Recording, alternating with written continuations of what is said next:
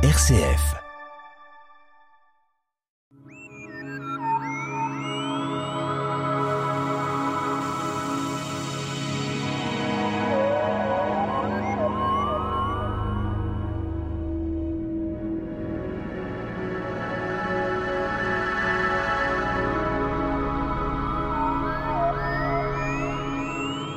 Dans notre système solaire, les exoplanètes font l'objet de nombreuses découvertes. Les méthodes de détection, leur vitesse, luminosité, évolution, apport au monde scientifique sont étudiés. Notre invité, Nicolas Rossetto, pour en parler, Astroclub Les Pléiades. Eh bien, oui, alors les exoplanètes, euh, ça peut être de la fiction, mais c'est de la réalité quand même. Elles sont positionnées dans le système solaire, euh, euh, vers les planètes, vers la Lune ou vers d'autres planètes Bonjour Pierre, bonjour à tous. Oui, oui, non, en fait non. Euh, les, les, planètes, exoplanètes, donc les planètes sont dans notre système solaire, les exoplanètes ne sont pas dans notre système solaire. Donc quand on parle d'exoplanètes, on parle des planètes qui se trouvent en dehors, exo, de notre système solaire. Donc dans d'autres galaxies en quelque sorte. Oui aussi, mais dans notre galaxie, il y en a déjà assez à découvrir. Euh, dans d'autres galaxies, on n'en a jamais découverte, mais il y en a certainement. Oui, alors dans notre système solaire, euh, alors les premières découvertes sont récentes ou datent du Moyen Âge? Alors, dans notre système solaire, comme on vient de lire, il y en a pas. Donc, il y a des planètes, mais pas d'exoplanètes. Mais euh, depuis longtemps, euh, on s'est posé la question de bah, si on a des planètes, si compte tenu de ce qu'on sait des planètes euh, dans notre système solaire, notre conception de, de de l'univers qui nous entoure, bah, peut-être qu'il y en a d'autres ailleurs.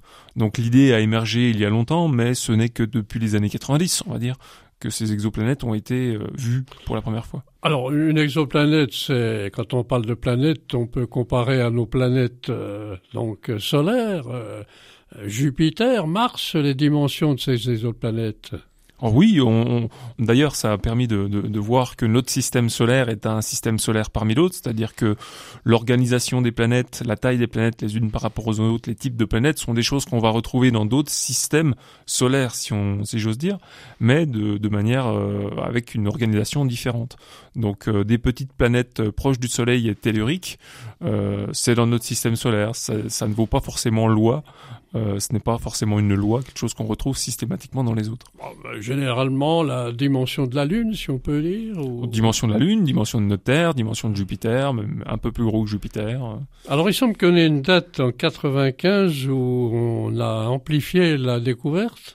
Alors en 1995, euh, c'est une équipe euh, d'astronomes suisses qui a découvert la première exoplanète autour d'une étoile, alors que au début des années 90, une première exoplanète, même plusieurs exoplanètes avaient déjà été découvertes, mais autour de ce qu'on appelle un pulsar, c'est-à-dire euh, plus ou moins un résidu d'étoiles en fin de vie. Euh, euh, mais cette fois-ci par une équipe d'astronomes euh, à l'observatoire d'Arecibo à Porto Rico. Euh, des découvertes précédentes, si on peut dire, avant les années 90, d'une façon peut-être plus hésitante? Alors il y a eu des découvertes au 19e siècle, puis à la fin des années 80, mais ces découvertes ont été euh, rendues, euh, ont été rétractées étant donné qu'il ne s'agissait finalement pas d'exoplanètes. Alors, euh, c'est évident, le mot exoplanète, euh, il est récent en quelque sorte. On l'a dit exo parce qu'on ne peut les appeler en planète. Alors, exo parce que c'est en dehors de notre système solaire, ce sont des planètes, mais en dehors de notre système solaire, et oui, le nom d'exoplanète a une vingtaine d'années. Alors c'est important de dire que maintenant, euh, alors aujourd'hui, point d'interrogation, euh, est-ce que on a encore de, des découvertes Est-ce que on peut les quantifier On peut les, détecter? Ah oui, et d'ailleurs des systèmes automatiques ont été mis en place avec différentes méthodes de détection. Et ces systèmes automatiques-là, euh, bah, par définition, sont automatiques et donc font les choses beaucoup mieux que l'être humain avec ses petites mains et ses petits bras. Euh, donc en résumé, on a quand même des exoplanètes dans notre système solaire. Est-ce qu'elles sont plus proches du Soleil ou elles sont à la limite de la galaxie? Alors je reviens euh, sur le fait que nous n'avons pas d'exoplanètes dans notre système solaire. Parce que par définition d'exo, planète, c'est en dehors du système solaire, donc il n'y en a pas dans le système solaire. Les planètes du système solaire sont dans notre système solaire, donc ce ne sont pas des exoplanètes. Alors, les plus proches sont euh, à des étoiles qui, euh, autour d'étoiles qui sont proches de la nôtre, compte tenu des moyens de détection. Et du coup, pour la plupart des exoplanètes qui ont été trouvées, elles sont très proches de nous dans la galaxie. Elles ne sont pas l'autre bout. Peut-on les donner en UI, en unité astronomique? Alors on va même les donner en, années-lumière. En années-lumière. Les exoplanètes les plus proches sont à quelques dizaines d'années-lumière de nous donc tourne autour d'étoiles qui sont à quelques dizaines d'années-lumière de nous, les plus lointaines, quelques milliers d'années-lumière euh, de nous. Alors, euh, bon, on a parlé des, méthodes de détection, c'est important.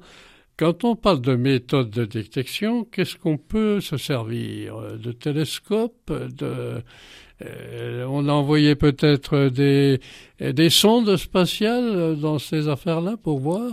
Alors, on peut envoyer des sondes, donc pas tout à fait des sondes, mais on va dire des satellites. Donc des satellites artificiels qui vont euh, se positionner soit autour de la Terre, soit euh, sur une orbite autour du Soleil, de telle manière à s'extraire de ce qui nous gêne lorsqu'on est sur Terre, l'atmosphère en particulier, ou la lumière de certains astres, de telle manière à observer dans telle direction du ciel pour euh, détecter ces, ces objets-là. Sachant que une bonne partie des systèmes de détection des exoplanètes sont sur Terre quand même.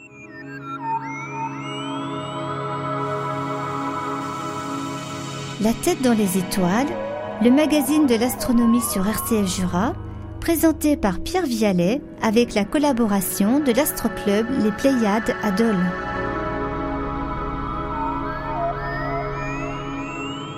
Notre invité est donc Nicolas Rossetto de l'astroclub Les Pléiades pour parler des exoplanètes qui sont certainement, comme le disait Nicolas, à des dizaines, voire des centaines de milliards d'années et là, on est dans des buts tout à fait particuliers. Alors, on parle d'une certaine vitesse radiale.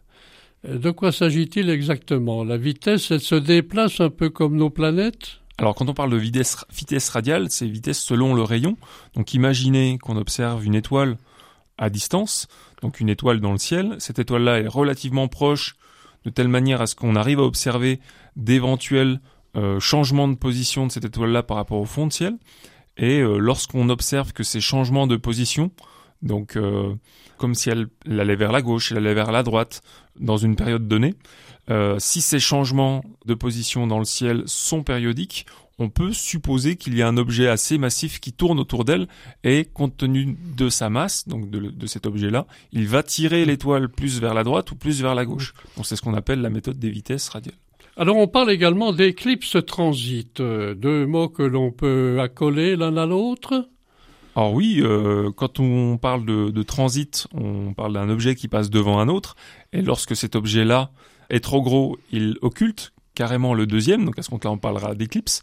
Donc euh, de notre point de vue, encore une fois, on observe des étoiles qui présentent des baisses de luminosité périodiques, c'est-à-dire que lorsqu'on l'observe, on remarque que la luminosité va baisser de quelques pourcents à intervalles réguliers et sur une petite, euh, sur une durée qui est très très faible par rapport à la période telle qu'elle. Donc par exemple, je, prends un exemple euh, pour illustrer, j'ai une étoile qui a un cycle de luminosité sur, euh, mettons, un an, et on se rend compte que tous les ans, il y a une baisse de luminosité qui dure quelques jours, ben, on va comprendre que pendant ces quelques jours, en fait, il y a un objet qui passe devant elle de notre point de vue. Donc c'est ce qu'on appelle un transit.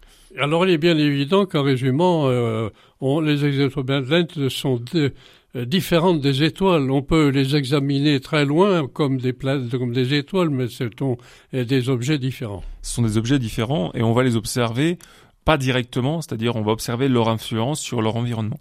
Alors bien sûr, une évolution périodique, vous venez d'en parler au sujet des étoiles. Alors maintenant, venons quand même euh, l'apport que ça a donné au monde scientifique. Bon, exemple du système solaire, évolution théorie de la formation, progression technologique. Alors les scientifiques euh, sont-ils armés pour euh, nous donner des renseignements? Voilà, en cherchant ce genre d'objet-là, en améliorant les techniques qui permettent de chercher et de trouver ces objets-là, en étudiant du coup avec ces nouvelles techniques et d'autres euh, ces objets-là, on en vient finalement à avoir un autre exemple, d'autres exemples de systèmes solaires, donc systèmes solaires en minuscules, qui permettent finalement de mieux comprendre le nôtre et d'élaborer de nouvelles théories pour expliquer le fonctionnement de l'univers, le fonctionnement de la formation des planètes, etc. Euh, oui, mais donc euh, Quand vous parlez, Nicolas, de système solaire, d'autres systèmes solaires, nous n'en avons qu'un dans l'atmosphère, dans l'univers? Alors, bah non, euh, chaque étoile a son système. Est un soleil. Est, un soleil, par définition, ou plutôt, euh, chaque soleil est une étoile. Donc, dès lors qu'on parle d'une étoile, on parle d'un système autour, compte tenu du fait qu'une étoile est le résultat de l'effondrement d'un nuage de poussière, de gaz. Donc, lorsque l'étoile s'est formée, il restait forcément quelque chose autour qui a pu s'agglomérer pour former des planètes. Donc, euh, concernant les scientifiques, ils ont quand même des difficultés à promulguer une théorie qui soit valable pour tous les scientifiques et même pour le public. Alors, comme toute théorie, elle est euh, validée jusqu'à un certain point, jusqu'à de nouvelles découvertes, de la même manière que la théorie de la gravitation a été validée jusqu'à un certain point, et euh, maintenant nous sommes plutôt à la théorie relativité générale pour expliquer les mouvements des, des astres les uns autour des autres. Donc, on a des théories actuelles qui vont être amenées à évoluer en fonction des observations qui vont euh, les pousser dans leurs limites. Alors il parle aussi de planètes dérivant dans l'univers. Alors ces planètes dérivant dans l'univers, on sait que les nôtres dans notre système solaire, elles ne sont pas en déviation. Elles tournent régulièrement autour du Soleil, mais alors quand on parle de planètes dérivant dans l'univers, est-ce que c'est les, les exoplanètes? Alors, on pourrait parler d'exoplanètes, toujours, parce que ce sont des planètes qui ne sont pas dans notre système solaire, mais ce ne sont pas forcément des planètes qui sont dans un système solaire. Donc ce sont peut-être des, planètes qui ont échappé à un moment donné, ou des, corps qui se sont formés euh, et qui, ont, euh, qui transitent. Pour résumer, pour conclure, on peut parler que c'est important de parler de détection, et puis c'est bien sûr que l'apport euh, indispensable au monde scientifique qui progresse. Oui, et euh, les détections que nous avons aujourd'hui, nous connaissons quelques milliers, plusieurs milliers d'exoplanètes. Euh, rendez-vous dans 50 ans pour savoir combien on en a? Eh bien, sans plus tarder, avec euh, les exoplanètes, parlons quand même de nos éphémérides de la semaine. Donc voici les éphémérides du mercredi 10 mai au mardi 16 mai 2023. Le soleil se lèvera en moyenne le matin vers 6h05 pour se coucher en moyenne le soir vers 21h05, soit une quinzaine d'heures de jour dans la journée. La Lune en sera à son dernier quartier, le 12 mai.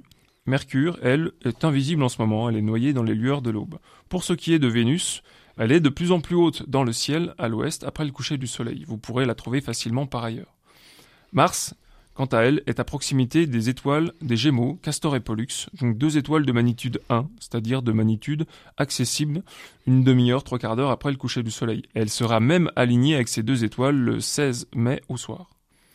Pour ce qui est de Jupiter, en ce moment, elle est visible le matin, mais euh, elle, est, difficilement observable étant donné qu'elle est noyée dans les lueurs de l'aube. Et enfin, pour ce qui est de Saturne, elle sera en conjonction avec la Lune à son lever le 13 mai vers 3h45 du matin. Ce qui veut dire que le reste du temps, si vous voulez trouver Saturne, bah, il faudra soit vous coucher très tard, soit vous lever très tôt. Eh bien, Nicolas Rossetto, merci pour RCF Jura. Merci.